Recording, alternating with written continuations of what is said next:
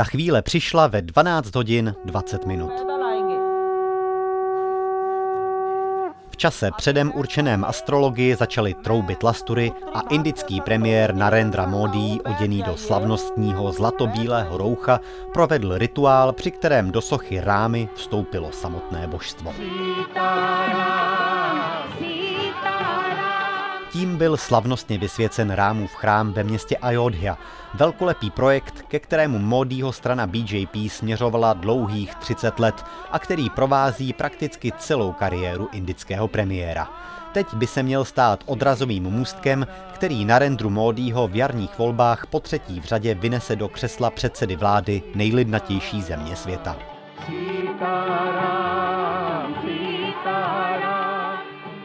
Začíná pořad za obzorem, ve kterém se dnes podíváme nejen do vnitřní svatyně nového chrámu, ale především za kulisy toho, co se 22. ledna v Indii stalo. U poslechu vás vítá Ondřej Himer.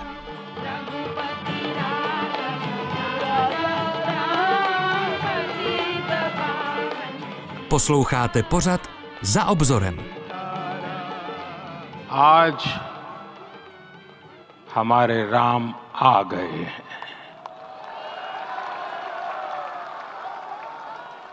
Dnes přišel náš Ráma.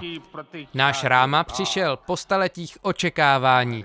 Náš Ráma přišel díky neskonalé trpělivosti, nesčetným obětem, odříkání a pokání. हमारे प्रभु राम आ गए हैं tak promluvil premiér Narendra Modi poté, co vyšel ze svatyně na prostranství před chrámem a s rukou obětníka přijal posvěcené jídlo. První stravu za 11 dní. Během příprav na otevření chrámů totiž držel tvrdý půst pouze o kokosové vodě a navštěvoval přitom poutní místa po celé Indii. Předstupuji před vás poté, co jsem byl svědkem příchodu božského vědomí do svatyně. Chtěl bych toho tolik říct, ale mé hrdlo se svírá. Mé tělo se chvěje a má mysl stále prodlívá v té chvíli. Náš ráma už nebude sídlit ve stanu. अब टेंट में नहीं रहेंगे Náš ráma teď bude sídlit v božském chrámu. हमारे लाल राम लला अब इस दिव्य मंदिर में रहेंगे Svěřoval Modi své osobní pocity desítkám milionů lidí u televizí a asi osmi tisícům příslušníků indické elity, kteří se schromáždili přímo ve dvoraně chrámu. Nepředstupoval před ně přitom jen jako politik, který slavnostně otevírá velkou, drahou a celonárodně významnou stavbu. Nebyl tam jen od toho, aby přestřihl pásku a pronesl generický projev. Jeho role byla daleko podstatnější a měla velkou symboliku.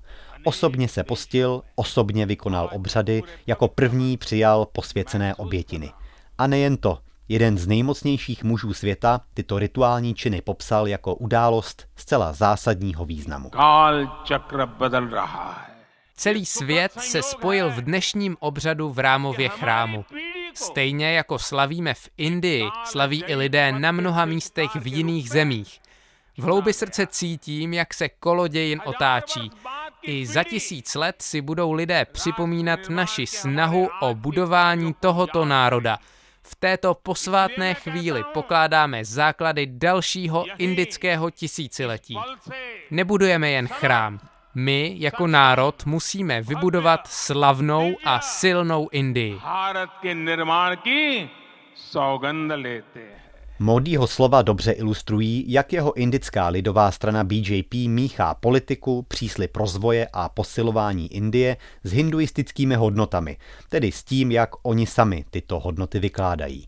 Spojení náboženství a politiky je o to okatější, že načasování celého obřadu naprosto není náhodné. A teď nemluvím o tom, že přesné datum a čas se určovaly podle astrologických pravidel. Mluvím spíš o dlouhodobém načasování, ve kterém hlavní roli hrály jarní volby do parlamentu, po kterých by se Narendra Modi rád stal už po třetí indickým premiérem. Nakročeno k tomu má dobře a otevření Rámova chrámu mu určitě zajistí další politické body.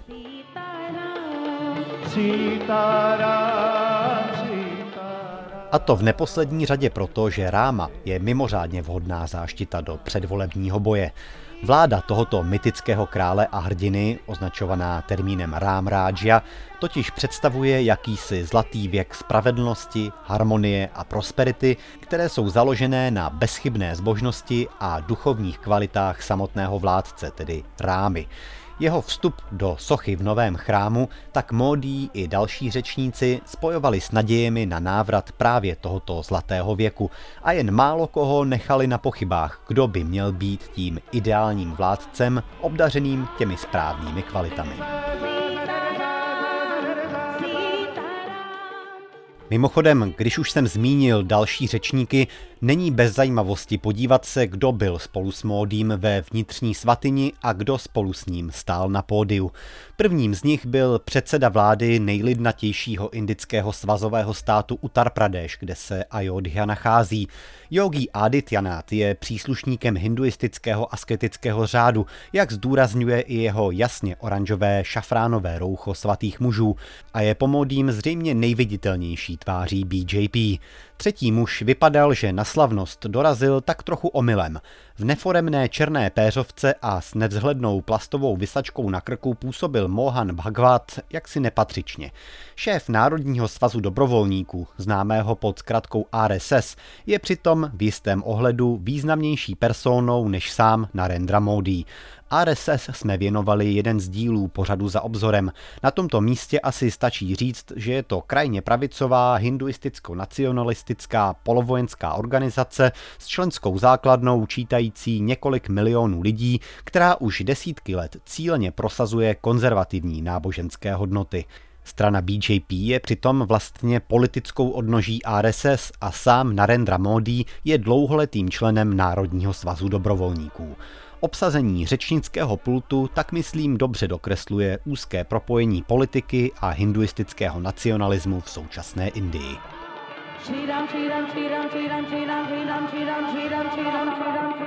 Posloucháte pořad Za obzorem. Unikátní analýzy politiky, kultury a konfliktů v opomíjených koutech světa.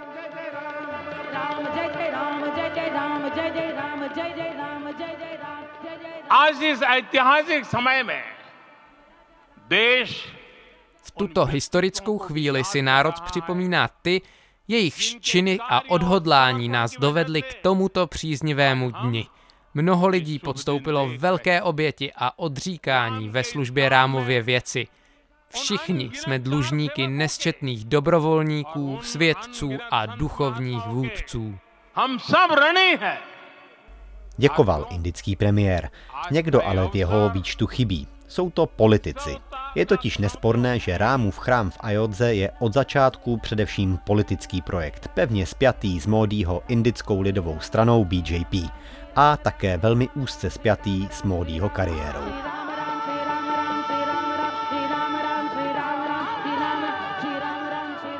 Detailně jsme se tomu věnovali v jednom z předchozích dílů pořadu za obzorem.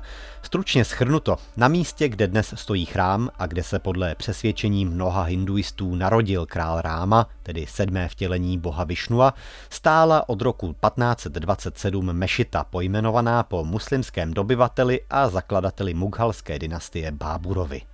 Dlouholetý, ale relativně málo vyhrocený spor o pozemky v Ajodze se na začátku 90. let rozhodli využít politici z BJP ke svému zviditelnění a na křídlech kampaně za znovu vybudování Rámova chrámu tato strana vyletěla z jednociferných volebních zisků do první politické ligy. Jenže vybudování chrámu znamená zboření mešity. I could see Vinay Katiyar and Ramchandra Paramhans on top of the Ramkatha Kunj giving a cricket-like commentary and egging people on. V prosinci 1992 DAF rozdivočený projevy politiků a aktivistů překonal chabě bráněné policejní záterasy a Báburovu mešitu během pár hodin jen za pomoci kladiv a tyčí doslova srovnal se zemí. V reakci na to se Indií prohnala vlna komunálního násilí, při které zemřelo podle různých odhadů dva nebo tři tisíce lidí, zejména indických muslimů. Zboření Báburovy mešity trvale poznamenalo vztahy mezi hinduisty a muslimy. BJP ale svého zviditelnění využila a na konci 90. let poprvé vytvořila vládu. Zatímco ruiny obehnané vysokým plotem zarůstaly plevelem, u indických soudů dlouhá léta běžel spor o to, co bude z pozemky dál. Otázka vybudování chrámu tak zůstávala otevřená a politici i aktivisté ji dál používali k mobilizaci svých stoupenců. Při jedné z kampaní se v únoru 2002 na místě znovu schromáždili lidé, aby provedli obřady k uctění boharámy. Vlak, kterým se část z těchto dobrovolníků vracela do svazového státu Gujarat, začal u města Godra údajně po napadení místními muslimy hořet. Uvnitř zemřelo 59 lidí.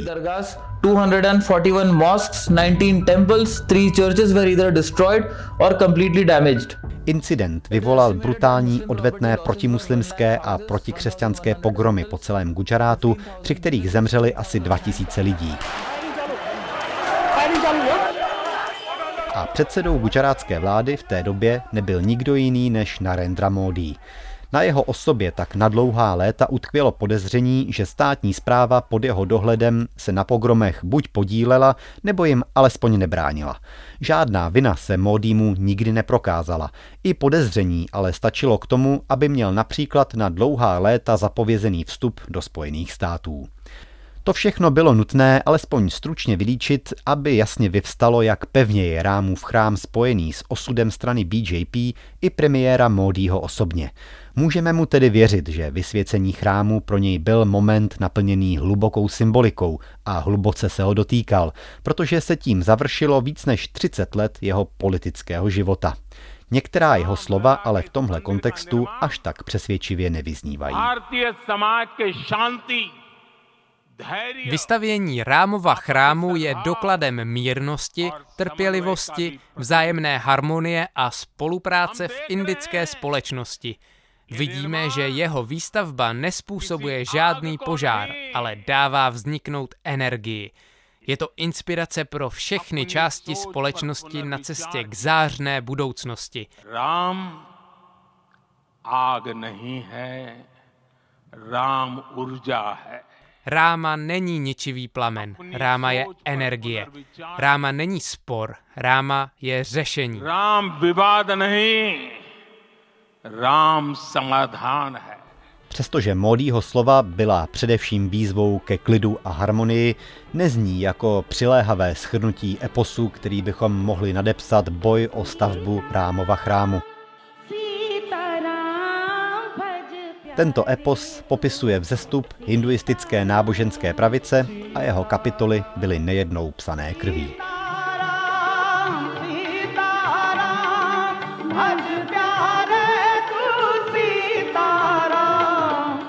Posloucháte pořad za obzorem.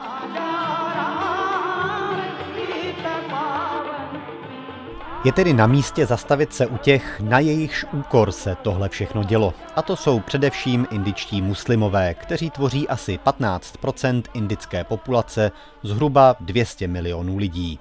Spor o pozemky pod bývalou Báburovou mešitou trval u indických soudů dlouhá léta a definitivně je rozsekl až nejvyšší soud v roce 2019. Místo, kde stávala mešita, přišknul nadaci pro stavbu chrámu a místním muslimům přidělil pozemky náhradní na stavbu nové mešity.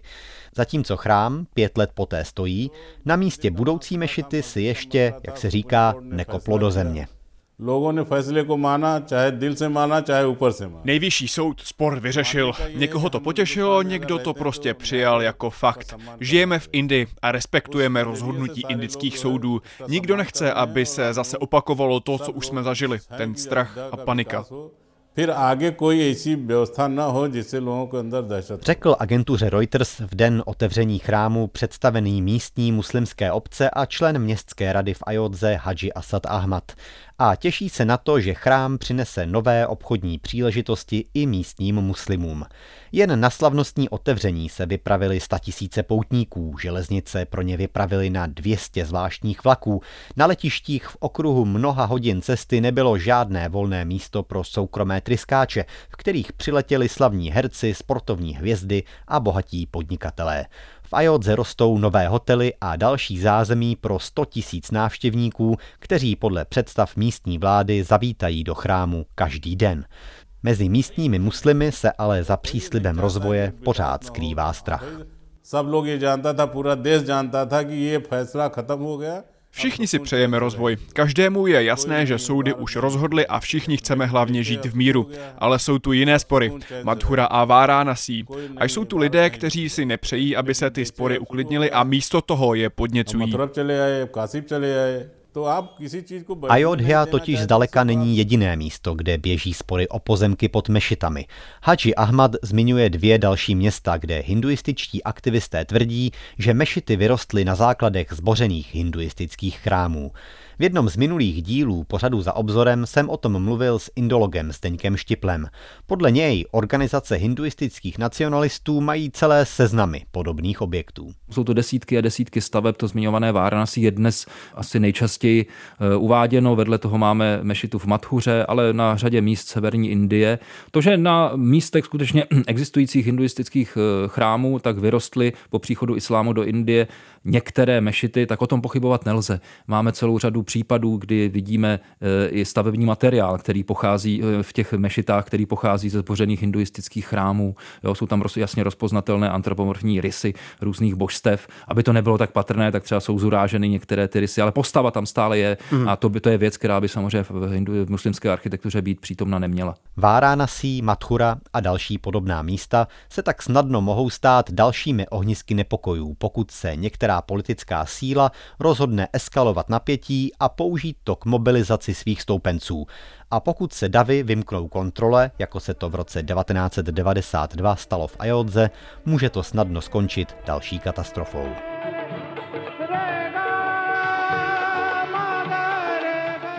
Posloucháte pořad za obzorem. Za horizonty zahraničního spravodajství se můžete vydat také na webu plus.rozhlas.cz, v aplikaci Můj rozhlas a v dalších podcastových aplikacích.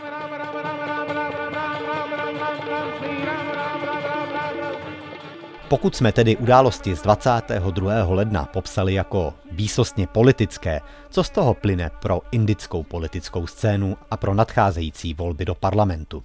Hlavní opoziční síla, Indický národní kongres, se rozhodl otevření nového chrámu bojkotovat a jeho nejvyšší představitelé oficiální pozvání odmítli. Jejich argumenty byly v zásadě tři.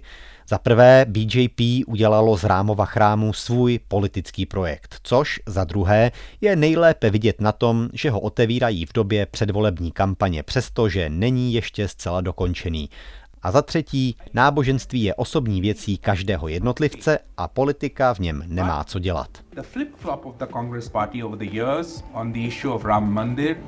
hardly allows them such a strict.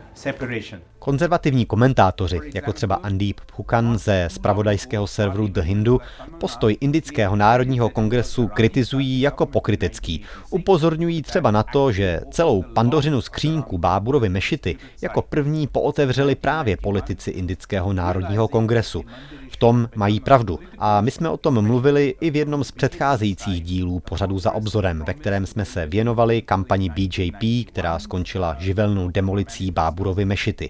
Roli tehdejšího premiéra za Indický národní kongres Rájiva Gandhiho mi vysvětloval indolog Zdeněk Štipl.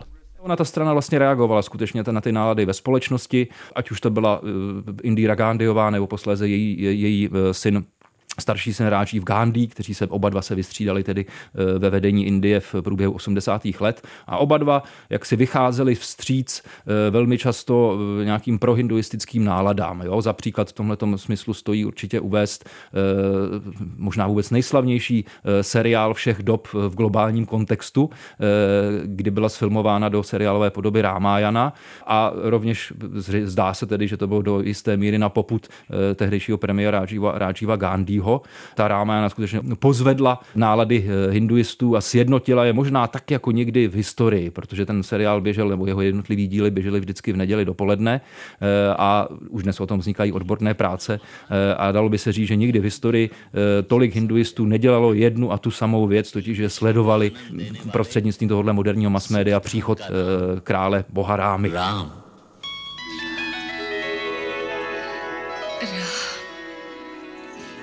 मेरे Ram Rážív Gandhi, když už jsem ho zmínil, tehdejší premiér, tak se vlastně zase je tu paradox za, za, za příčinu, nebo on, on byl příčinou toho, proč se ta mešita znovu dostala na nějaké světlo, světlo zájmu. On totiž v roce 86, 1986 nechal otevřít brány té mešity a umožnil vlastně hinduistům, aby na takové platformě Eh, před mešitou nebo u mešity eh, ten eh, rámův idol, idol uctívali. Jo, po několika desetiletích vlastně ta mešita byla otevřena a jistý, nebo ne, značný díl viny skutečně spadá na bedra Rajiva Gandhiho, potažmo na Indický národní kongres. BJP v Bharatiya Janata Party, tak se vlastně téhleté agitaci za obnovu, respektive tedy zboření a obnovu Báburovy mešity a zboření a postavení Rámova chrámu, eh, tak se k tomu ta BJP dostala až skoro jako poslední. Celá kauza Rámova chrámu vlastně už od Rádžívova rozhodnutí dobře ilustruje, jak musí Indický národní kongres v náboženských otázkách lavírovat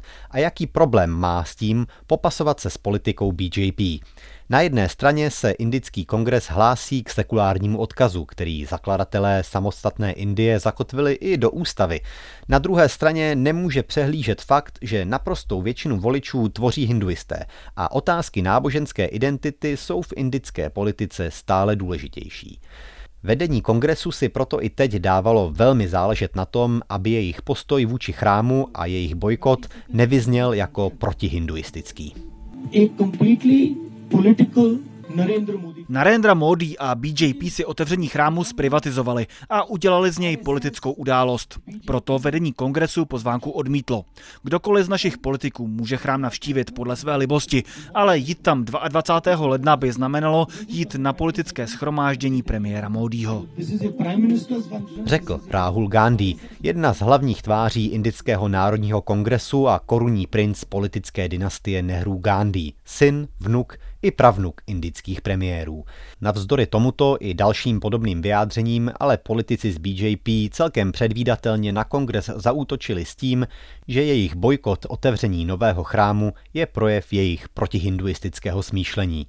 Kongres je tu tak v dvojí pasti. Nemůže opustit sekulární hodnoty, na kterých je postavený a proto nikdy nemůže konkurovat BJP v politickém marketingu namířeném na náboženskou identitu hinduistických voličů. BJP a další organizace přitom už desítky let systematicky pracují právě na budování a zdůrazňování této identity. A nejlepší ukázkou je konec konců celá zamotaná historie Rámova chrámu, kterou jsme se v tomto dílu pořadu za obzorem pokusili rozmotat.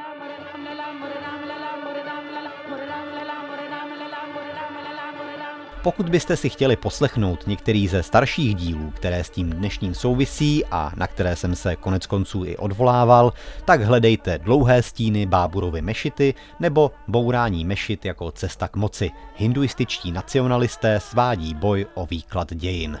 Rostoucí roli hinduistických hodnot v indickém veřejném životě jsme se ale věnovali i v dalších dílech. Třeba v tom, jak indická vláda BJP používá jogu k prosazování svého politického programu, nebo jak agresivní hinduističtí aktivisté násilím chrání posvátné krávy.